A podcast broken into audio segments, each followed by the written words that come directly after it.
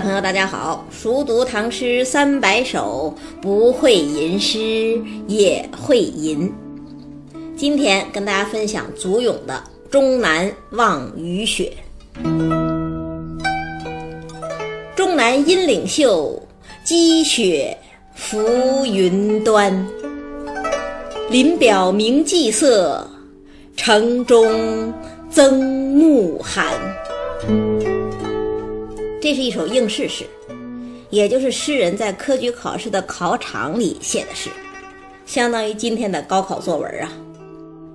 唐朝在很长一段时间里都是诗赋取士嘛，可想而知应试诗的数量应该相当庞大。但是呢，能留存到今天的应试诗只有寥寥几首。为什么呀？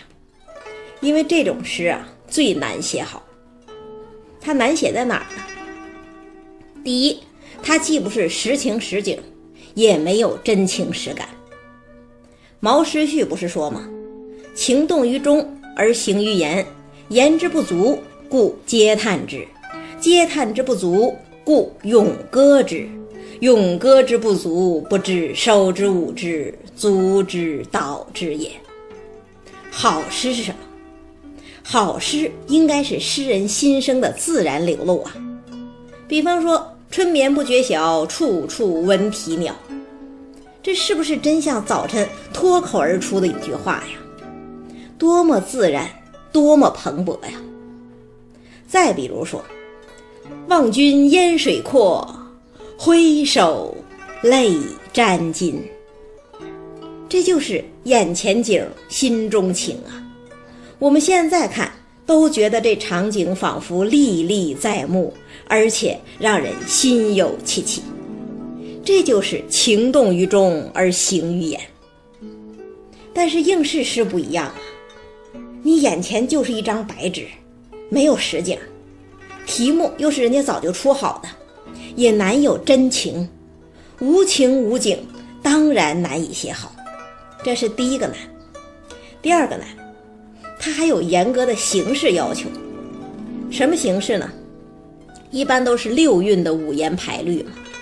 所谓六韵，就是六个韵脚啊，其实也就是六联儿嘛。十二句话，六十个字儿。无论出什么题目，你都必须用这十二句话、六十个字儿写完。可以想象，要是诗仙李白参加考试，一句“噫吁兮，危乎高哉”。蜀道之难，难于上青天。已经落榜了，因为文体不合格啊。感情少而规矩多，这样的文章真是往死里做。无怪乎考了那么多年，进士一大堆，却没有几首应试诗能够流传下来。但是呢，凡事都有例外呀。祖咏这首《终南望雨雪》。也是应试诗，但是历来都公认是好诗，也是入选唐诗三百首的唯一一首应试诗。那这首诗好在哪儿呢？先看题目，“终南望雨雪”，其实就是望终南雨雪。从哪儿望呢？当然是从考生所在的长安城。所以这个题目。是让考生从长安城的角度遥望终南山的残雪，写写所见所想。说到这儿啊，真要表扬一下唐朝。唐朝的应试诗虽然也是命题作文，但题目还是比较灵活、比较自由的，多少有点即视感。不光是考生们每天看到的终南山会成为诗题。甚至连礼部考试院里种的松树都曾经当过考试题目，不像清朝那样非得用前人现成的句子做诗题，一点发挥的余地都没有。那“终南望雨雪”这个题目是怎么出出来的呀？显然就是在考试之前，长安城刚刚下过雪，所以主考官信手拈来就成了考试题目。那这个题目怎么写呢？看第一句，“终南阴岭秀”，这个“阴”字儿写的真好。什么是阴呢？在中国古代，山南水北谓之阳，山北水南谓之阴。终南山在长安城的南边，所以从长安城看终南山，看到的是终南山的北坡，也就是阴坡。那题目既然是终南望雨雪，而不是终南雨雪，那就等于已经给出了视角。所以诗人不是泛泛的讲终南山，而是说终南阴领袖，这就是在点题呀。这阴字一出来。说明诗人已经充分领会了考官的意图，这就叫审题成功。可是光讲终南山的北坡风光还不够啊，题目不是终南望，而是终南望雨雪。那雪在哪儿呢？看第二句，积雪浮云端。这一句哪个字好？浮字好。积雪都浮在云朵上面，那可能有人会说了，积雪是在山上吗？怎么会是在云上呢？这正是残雪高山才有的视觉效果呀。试想，如果不是残雪，而是正在下的那种大雪，那是什么样子呀？那就要像王维所说的了。隔有风惊竹，开门雪满山。可是，既然题目是终南雨雪，那就是说雪已经下过了，山脚乃至山腰的雪都已经化了。可是，在高海拔的山顶，还有积雪存留啊。那山顶的雪又怎么会浮云端呢？这就要考虑山的体量了。要知道啊，终南山可不是一个普通的小土堆，而是一座白云缭绕的大山呐。如果是小山，云就是在山上飘的；但是高山就不同了，山高云低，云就会从山腰流过。残雪积在山顶，云朵流过山腰。从长安城里远远望去，雪仿佛不是积在山顶，而是浮在云上，这不就是积雪浮云端吗？这一个“福”字啊，不仅让雪显得特别的清灵，而且呢，也让山显得特别秀美。试想一下啊，上面白雪皑皑是光，中间。风举云流是影，这光与影的组合，给冬天萧条的终南山增加了多少光彩呀？这才能呼应第一句的“终南阴岭秀”啊！终南望雨雪，诗人的视角从上往下，先看到积雪，再看到流云，那再往下呢？再往下呀？就看到树林了，所以第三句是“林表明霁色”。那这句话哪个字好？“明”字好，“明”就是亮啊，在这里做动词，就是照亮。被什么照亮呢？被阳光照亮，被霁色照亮。所谓霁色，就是天晴的颜色呀。诗题不是终南望雨雪吗？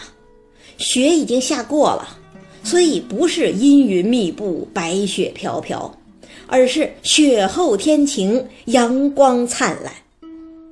大家可以想象一下，终南山离长安城差不多有六十里地呀，平时都是雾气昭昭，哪里看得清树木啊？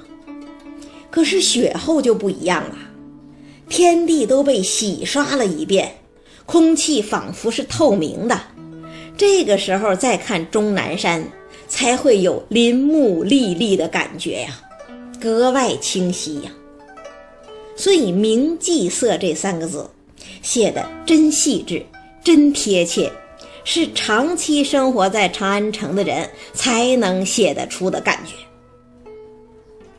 那为什么又是林表明霁色呢？这不仅仅是在写风景，还是在写时间呢？临表是什么呀？临表就是林梢啊，不是树林被照亮，而是树林的梢被照亮了。这说明什么呀？说明太阳不是垂直照射，而是平射过来的，穿过林梢。那阳光平射可以是清晨，也可以是傍晚呢。到底是清晨还是傍晚呢？大家可以想，清晨的时候，太阳是从地平面往上升的，树也是从下往上被照亮。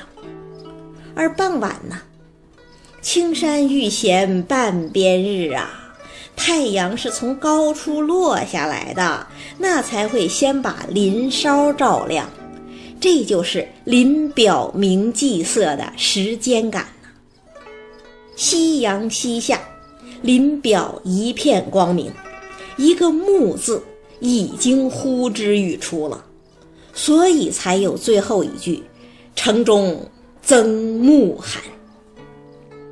终南望雨雪，我们刚才讲了，视线的起点是长安城，那最后的落脚点呢，仍然要回到长安城。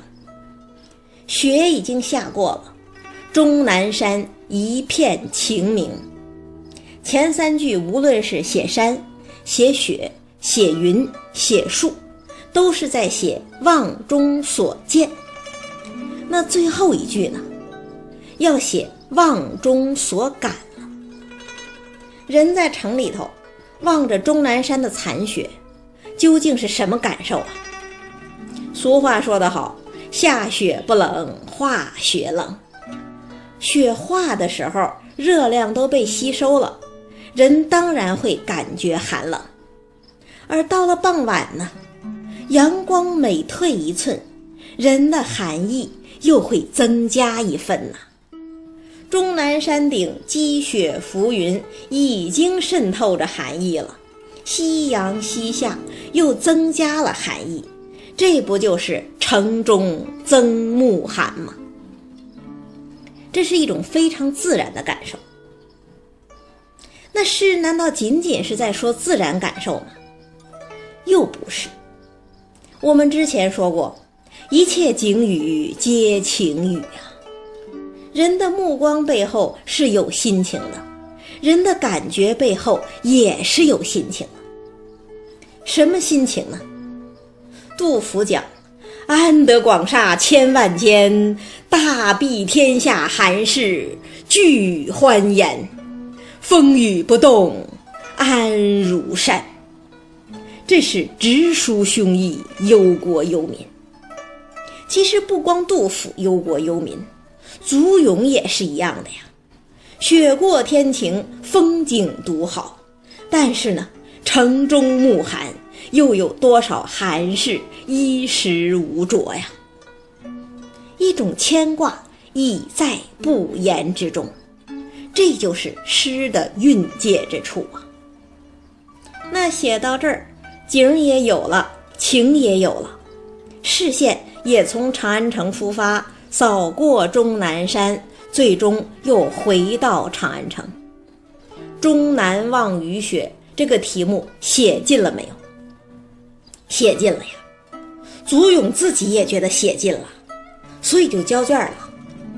可是呢，主考官一看之后不干了，说按照要求是要写六韵六十个字的五言排律呀，你怎么只写了两韵？二十个字，这是五言绝句呀，这就是违规呀。好比今天的高考作文，让你写八百字，你写三百字就交卷，这怎么能合格呢？主考官是个很好的人，让祖勇赶快拿回去重写。可是祖咏啊，偏偏是个很倔的人，他丢下两个字“意尽”啊，意思已经写完了，就飘然离场。那最后到底录取没有？录取了。祖咏是开元十二年进士，开元盛世，还有不拘一格降人才的气度，也才能留下这首应试诗，留下这段藐视高考规则、不肯画蛇添足的佳话。但是话又说回来，无论什么时代，有几个人敢拿自己的前途命运开玩笑呢？所以，这样清新凝练的应试诗，也只能是昙花一现罢了。再读一遍：终南阴岭秀，积雪浮云端。林表明霁色，城中增暮寒。我们这个蒙曼品最美唐诗的节目啊，说好是要讲一年四季的，可是呢，按照时间推进的速度，到秋天的时候，这个节目就该结束了。那冬天的诗怎么办呢？既然咱们已经说到了雪，我们就接着讲两首跟雪相关的诗，向冬天致敬。所以下一首讲李白的《北风行》，看看北京的雪是什么样子。